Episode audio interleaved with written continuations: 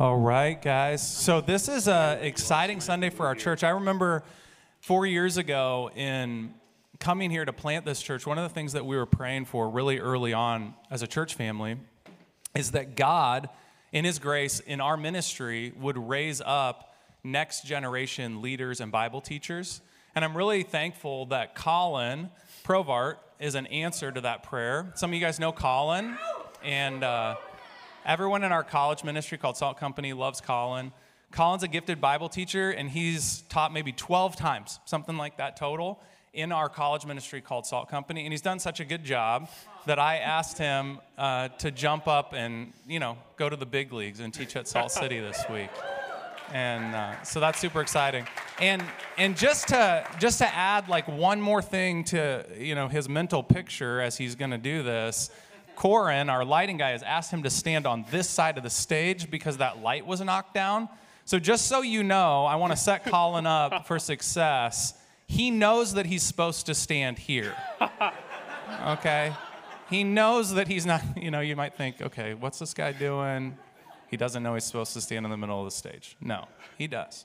So I'm going to pray for Colin, and then Colin's going to teach the Bible, all right? Uh, Jesus, I thank you so much for Colin. He is an answer to prayer and a, a faithful uh, young man. And I'm asking that you would fill him with your spirit to teach us your word. God, thank you that your grace is sufficient for us, that your power is made perfect in our weakness. And therefore, Colin and I both boast in our weakness so that the power of Christ would rest on us and ask that you'd calm his nerves and uh, give him clarity of thought and clarity of speech, and that we would all humble ourselves under your mighty hand through your word, and that we would all learn something and be changed by your grace. In Jesus' name, amen. Amen. Well, good morning, Salt City. As Drew said, my name's Colin. I'm also really thankful for that intro, little light, lighten the room a little bit, and I'm I'm a little bit nervous of tripping on these cords because I sometimes move when I teach. Uh, so if I do, just laugh, and we can all laugh together. Um, but we're going to be continuing through Philippians. So if you have a Bible, turn there. We're going to be in the last four verses of Philippians 1. So starting in verse 27, and even though we only have four verses this morning, I think there's a lot that Paul wants us to unpack. There are some rich uh, theological questions for us and a strong call for us as a church this morning. And so let's read Philippians 1, starting in verse 27. Only let your manner of life be worthy of the gospel of Christ, so that whether I come and see you or I'm absent, I may hear that you are standing firm in one spirit, with one mind striving side by side for the faith of the gospel, and not frightened in anything by your opponents. This is a clear sign to them of their destruction, but of your salvation, and that from God.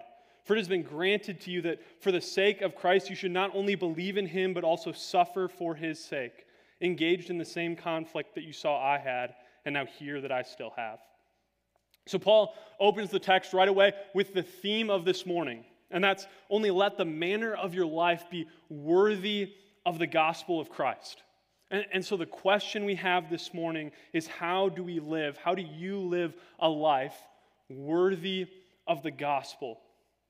And, and before we answer that question, I, I have to say what I'm like what I'm not saying, what I'm not asking you to think, and that is to think that we can somehow be deserving of the gospel. When, when we hear that language, live a life worthy of the gospel, I'm not asking you to live a life deserving of the gospel because the gospel in its nature is not something that we deserve, but something that has been freely given to us. So, what does Paul mean when he says live a life worthy of the gospel? He's saying live a life in accordance with the gospel. How, how the Greek translates is live as a citizen. Like live as a right citizen of the citizenship that you've been given in the gospel of Jesus Christ. And so that's the question we have is how do we live as citizens? How do we live worthy of the gospel? And I, and I think that's a, a really important question that we have to ask ourselves because we often ask ourselves, what does the gospel do for me? And, and that's a, a beautiful question that has beautifully profound answers. But my fear is that we may not ask ourselves very often, what does the gospel ask of me?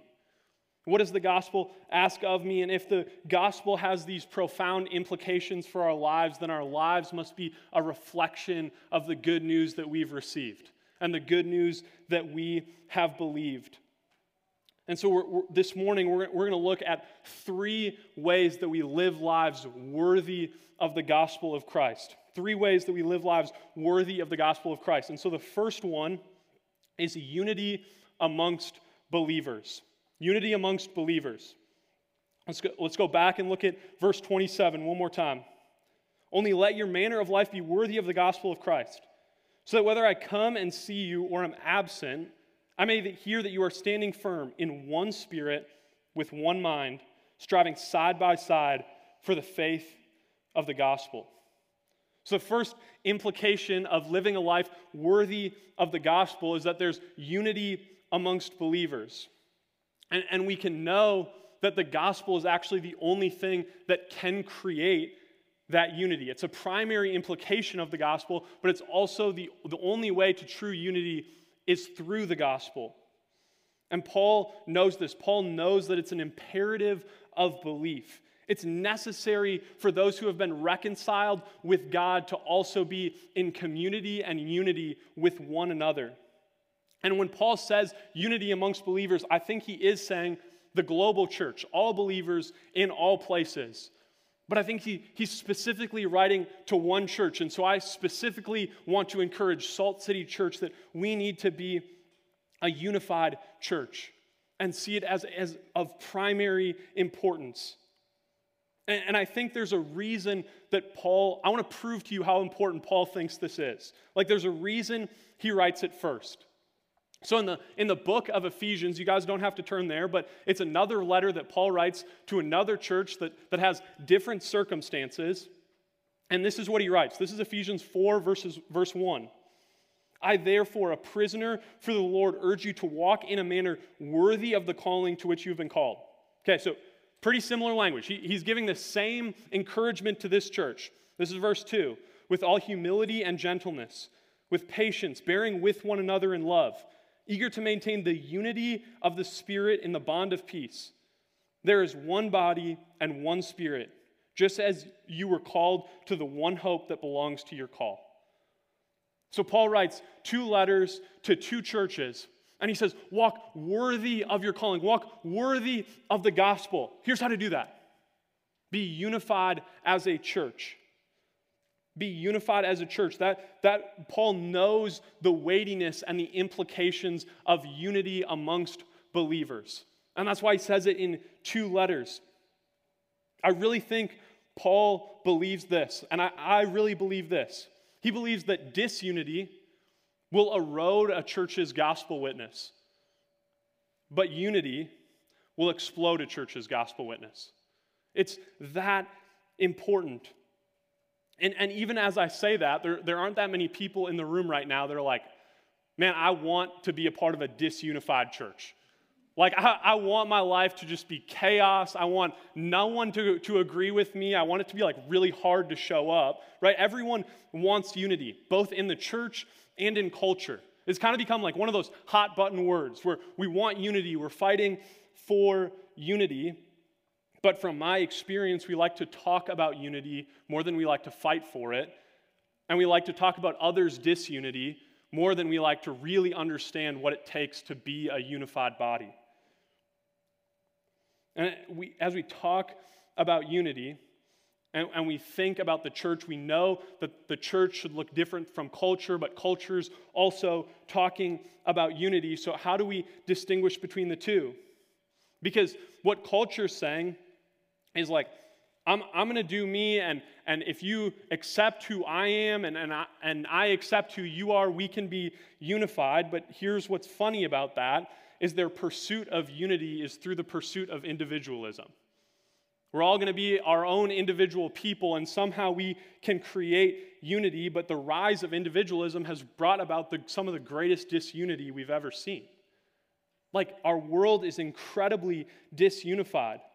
And the world can't even agree on the brokenness and the disunity that we see. So we know that the church should look different. But even speaking for just myself, I can see how I've been influenced by the individualism of our culture. So we have to ask ourselves how has the individualism of our culture impacted the way that I view and the way that we practice unity as a church? And I see two primary ways that individualism has impacted the church. One, we're more excited about rallying around secondary or political issues than we are rallying around the truth of the gospel. Like we get, we get more excited, like, hey, this person agrees with me on some secondary or, or political issue, rather than, hey, this person is a brother or sister in Christ. Or a second one, we agree theologically, like we're all for the same primary issues. We love the Bible. We agree on what the Bible says.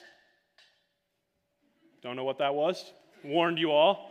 Um, so, sorry, Nate. Um, so we, we agree theologically. We agree on what the Bible says, but we like don't want to be soul level unified. Like we don't want to do life together. We don't want to be known by each other. And I think these are both ways the church has been influenced by the individualism of our culture. I want to live in my sphere or live with only other people that agree with the things that I want to agree with. Both these are examples of superficial unity, and this isn't what Paul's talking about. But for us in Christ, we actually have the opportunity to be unified. This is an invitation that we have as a community. And it's an invitation that the church must accept. It's this beautiful invitation. It's something that we have been invited into because of what Christ has done on our behalf. And so, how do we do this? Paul actually tells us this is how we fight for unity. He says, in one spirit. So, here's what we do as believers we trust that the Spirit of God is in all believers, and that spirit is the same. Like, this needs to be a place of trust where we assume the best in each other because we have the Spirit of God, the same Spirit of God. That Spirit has the same character in all those who believe. Something we say as a staff team a lot is trust is given, mistrust is earned. Man, what, what if that was true of Salt City Church? like of the, of the believers in Salt City Church. My default is, is to trust you and assume beautiful motives because we have the Spirit of God. We, we trust that the Spirit is working in that person. And instead of looking at the ways that maybe the Spirit hasn't completely worked through some sin issues, we look at ways that the Spirit has done beautiful things in that person's life. And we celebrate that together. So when we have the same Spirit, which all believers do, we actually have our desires completely changed. And, and our desires begin to look a lot like the other believers' desires. So that's what Paul then says. He says, with one mind. And when he says one mind, how, how, what he's actually trying to say is we have like the same soul, the same life giving spirit. So for all believers in the room, the same thing energizes us and that is to see Christ proclaimed and disciples made to the ends of the earth. Like, if you're a believer in the room, that should get, get you energized because that's, that's that spirit desire in you. That's what that's doing. It's creating the same desire for all believers in the room. Our ambition is the same. Let, let's see Christ be at the center of the stage. And we have this same ambition, when we have the same spirit that leads to the same ambition, we as a church can run hard together after the same goal. And that's what Paul says next. He says, striving side by side for the faith. Salt City, would we run hard together to believe in the good news of Jesus and the implications of that? Would that, would that mean that we share life together? That we, that we would bear each other's burdens. We'd pick each other up when we fall. That we'd encourage when, when things are going well. That we're for each other. We want to see the others in the room finish well. We want to see the people to our right and to our left finish the race well. And the primary way that we do this at Salt City is through connection groups. And so we're going to talk about that again in, in just a bit, but, but know that we want this to be true of all believers in Salt City. So here's what I want you guys to know is that this unity that I just talked about, this unity is possible because the unity has been won for us. It's not something that we need to manufacture, it's something that the Spirit has given to us through the good news of the gospel. The payment for this unity has been made, and now it's an invitation in front of us that all we have to do is accept. So I was um, reminded of, of this idea. Um, something you guys need to know about me is I love the Olympics. And so this time of year, I thought it was going to be a year ago, but 2021, you know, 2020 was weird. Uh, gets me really excited. I've even been watching some of the Olympic trials, some track. I'm getting pumped about uh, people that are going to the Olympics because they just get, right? It's just one of those things. I love it. I'm a big sports guy, but I will watch any sport if it's in the Olympics. Like ping pong, come on, I'm watching it. Like badminton, you name it. I will watch whatever because I just love the Olympics. There's something about the Olympics that gets me fired up. One of, one of those, the reasons for that might be because uh, growing up, my dad had this really, uh, really sweet job where he worked with a company that worked with the Olympics. And so nine years ago, I remember my, my dad sat our family down and, um, and he said, Hey, hey, family, here's, here's the plane tickets. And Here's the booked hotel room, and here are the event tickets. Here's this invitation to come with me to the Olympics. All you got to do is say yes. It's like, do I get out of school? Yes. I'm in, right? Like, I, like I'm pumped about it. I'm kidding. It was over the summer, so. Um, but, but like I, I was pumped, right? It, it, it had been paid for. The invitation was on the table. All I had to do was say yes. And of course, I was going to say yes. There was a joy that was going to come by accepting that invitation. Christian, that is the invitation that we have been given.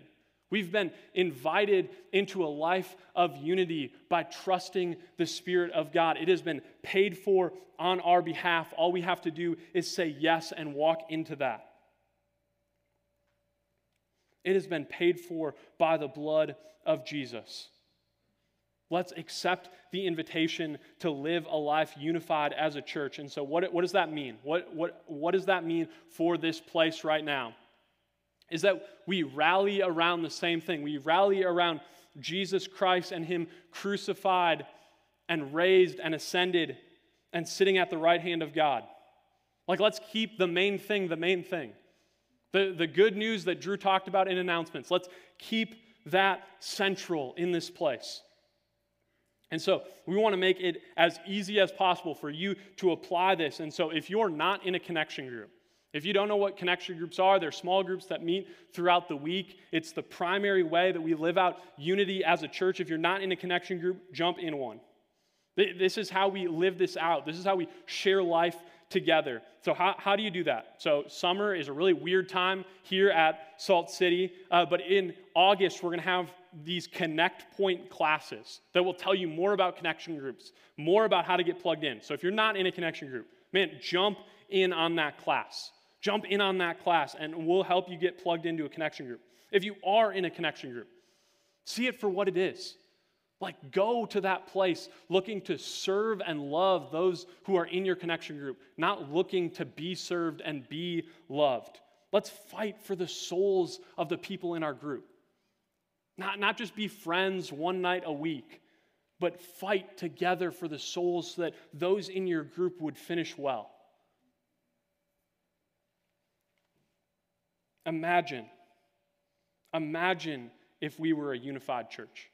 Like, if, if the, this beautiful explanation of unity was lived out, something that we accepted the invitation into, man, I think we would be an unstoppable force against darkness. I think we'd be an unstoppable force against the darkness of this world. And this is actually the next thing that Paul says. So look again at verse 28. He says, Not frightened in anything by your opponents, This is a clear sign to them of their destruction, but of your salvation, and that from God. So, the second way we walk worthy of the gospel is that we would be fearless towards opposition. Paul wants believers to be fearless towards the opposition in their lives, specifically the, the gospel opposition that they see. And, and for some of you, like, I don't need to explain or unpack what it means to have gospel opposition in your life. Because you know deeply what it's like to have people who push strongly against the gospel in your life. Maybe it's a coworker, or maybe it's all your coworkers. Like, if my coworkers knew I was a Christian, they'd say this, they'd believe that. Maybe it's a close friend that you've known for a long time. Maybe it's a family member. And, and that's really hard that, you, that there's someone in your life that, that pushes so hard against the gospel. Here's what I want you to know is, is keep fighting. This can be a really hard truth. And so lean into community. And if you know that person, lean in, pray for them, encourage them, ask them how they're doing because that can be really hard. And, and this text can be hard on that. It can be hard to believe. So, for some of you, names came to mind, but for others, maybe there wasn't a name that popped into mind, but we all experience opposition to the gospel moving forward. And so, so what do I mean? Like, how can we all experience gospel opposition? Here's what I think Paul means is again in, in Ephesians, Ephesians 6, Paul is talking about opposition or enemies, and this is what he says. For we do not wrestle against flesh and blood, but against the rulers, against the authorities, and against the cosmic powers over this present darkness, against the spiritual forces of evil in the heavenly places. You see, there, there are opponents that we all face to gospel movement.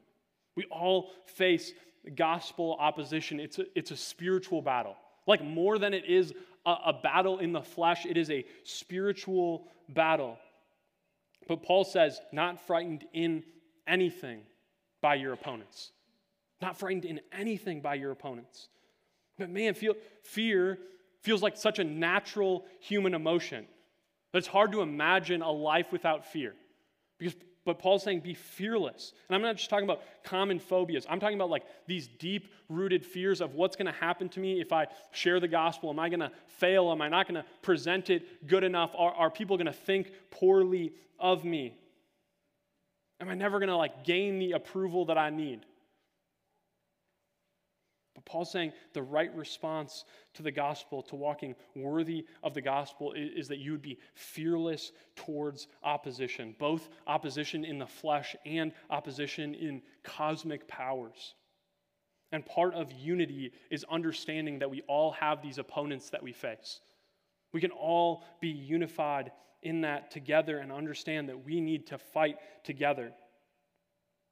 It feels like Paul is crazy because, again, fear just feels so natural and normal. But here's what I want you to know is that fear is the only tactic the enemy has. And I know it can feel like they have more power, that there's real, like, gospel opposition in your life. But if we believe in the sovereignty and the power and the control of God, then fear is the only thing that is standing in our way because God is ultimately in control. Like, let me remind you of what the gospel says. It is absolutely that God has redeemed individual sinners from their sin and rescued them so that they could know and believe and be in relationship with Him by paying the penalty on the cross and raising from the tomb and ascending into heaven. But here's Here's the, here's the rest of the gospel message. Here's what you also need to know is that Jesus is going to come back. And he's ultimately going to eradicate all sin and all darkness and all evil from this world and have this cosmic redemption that brings about ultimate victory. Man, if we believe in the end of the story, if we believe that that is true, then it makes the presence of gospel opposition powerless. Because belief in the end and fear don't go together. For what can evil do to the Christian that has not already been conquered on the cross or will one day be conquered at the return of Jesus? The answer is nothing. There's nothing that hasn't been conquered on the cross or will one day be conquered at the return of Jesus. So, belief in the end of the story drives out the fear that we have now. So, um, another thing about me, because uh, I'm new probably to a lot of you, is I actually don't like movies that much, which is like not a super popular opinion, with the exception of Christopher Nolan films. I think Christopher Nolan films are incredible. Uh, I think he's a great story writer. If you're like, who's Christopher Nolan? He's a director. Uh, he is the director for The Dark Knight, Inception, The Prestige, um, just incredible films. And he's well known for, for his incredible story writing. And so if you don't know Christopher Nolan, that, that's all right. If you've never seen any of these movies, that's all right. Uh, because he's just known for his incredible story writing and all these kind of intricate details throughout his movies. But I love his movies so much that I can't just watch them one time.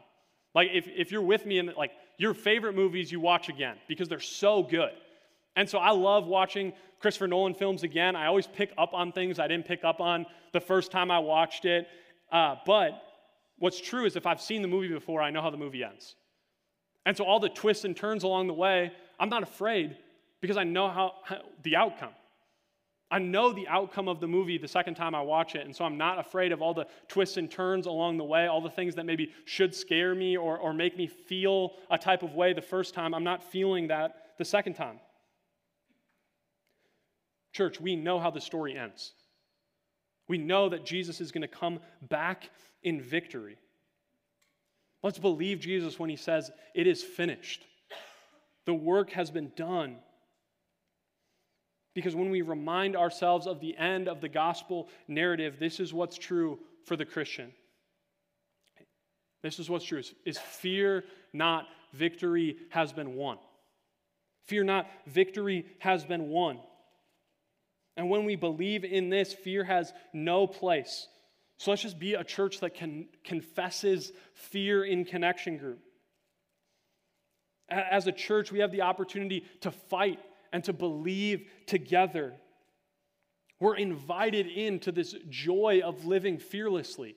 Like there's a joy of, of not being afraid of gospel opposition. And when we do this, this is a sign to, to the darkness that their destruction is coming. It's a sign that the destruction is coming. And, and Drew asked a few weeks ago when he taught, and, and again this morning during announcements, how can we know the assurance of our salvation? And it, it is belief in Jesus. And here's what belief in Jesus does it makes the powers of darkness powerless. And when the powers of darkness become powerless in your life, you can be assured of your salvation. Man, imagine a life of unity that leads to this life of fearlessness in the church. I feel like the next thing Paul should say is like, hey, the flourishing. You're going to see this beautiful flourishing. Let, us keep reading. For it has been granted to you that for the sake of Christ, you should not only believe in him, but also suffer for his sake. Engaged in the same conflict that you saw I had, and now hear that I still have. So, third implication of walking worthy of the gospel is that you would believe that suffering has been granted to you. So, when we look at, at this text, there, there are two things that, that have been granted to us. Like God, God's gracious gift to us. Two things. One, belief in Him. When I first read that, I'm like, I'm in for that part. That gets me pumped. I want to believe in Jesus. And He says, suffering for his sake. That one I'm like, I'm not so sure. Like you're getting unity and, and fearlessness and suffering. Like it, it doesn't seem like it should go together, but Paul is saying that it is a gracious gift of God that he would allow you to suffer for his sake. And that's just the opposite of what I would expect and the opposite of what I desire. And we, we see suffering throughout the storyline of Scripture and throughout the story of Paul's life, Paul addresses suffering quite a bit. Uh, but here, we see Paul referring to suffering as a result of gospel proclamation. This is, what, this is what he says in verse 30 engaged in the same conflict that you saw I had, and now hear that I still have. And in saying that, he's referring to verse 12 of, or Philippians 1, excuse me, when he says, I want you to know, brothers, that what has happened to me has really served to advance the gospel. He, he's referring to last week's message that though he's imprisoned and, and everyone's saying all these terrible things about his name and about who Paul is, he's saying the gospel is being preached. Christ is being glorified. And then he's saying, even in my imprisonment, even in my suffering, my suffering is a result of gospel proclamation, but my suffering is also allowing me to proclaim the gospel to a different group of people in prison, and he's joyful. And he concludes, like his conclusion, how gracious of God to allow me to suffer. This is, this is the conclusion he wants our church to have. He's saying, Would you have the perspective to say, How gracious of God that he allows us to suffer? So, is this how you view suffering? Because though he's referring to suffering as a result of gospel proclamation, I think we can apply it more broadly. Do we view suffering as a gift? Because I know I am. I'm so quick to view a comfortable life as a gift and view suffering as like a season I just need to fight through. Just a quick season I need to get to the other side of. And we definitely don't associate suffering with progress. Like, suffering is not the way to, to move forward for sure. But that's what Paul's saying. Through the gospel, we're given a different perspective on suffering. So, what does that mean to walk worthy of the gospel? He's saying we're invited into, into this gift of changing our perspective on suffering. Paul, Paul's not saying that suffering isn't hard, suffering is, is really hard. Paul's saying that the gospel allows us to have a different perspective on, the, on these hard times. Here's what we know is that God does not withhold good from the people that he loves, which means despite suffering, God is ultimately for your good and for his glory. God is for your good and for his glory, and we can trust this because Christ has proven his faithfulness to us on the cross and will again prove his faithfulness to us at his victorious return. So, church, how would our personal attitude and gospel witness change if we believe God when he says, view suffering as a gracious gift? How would it change?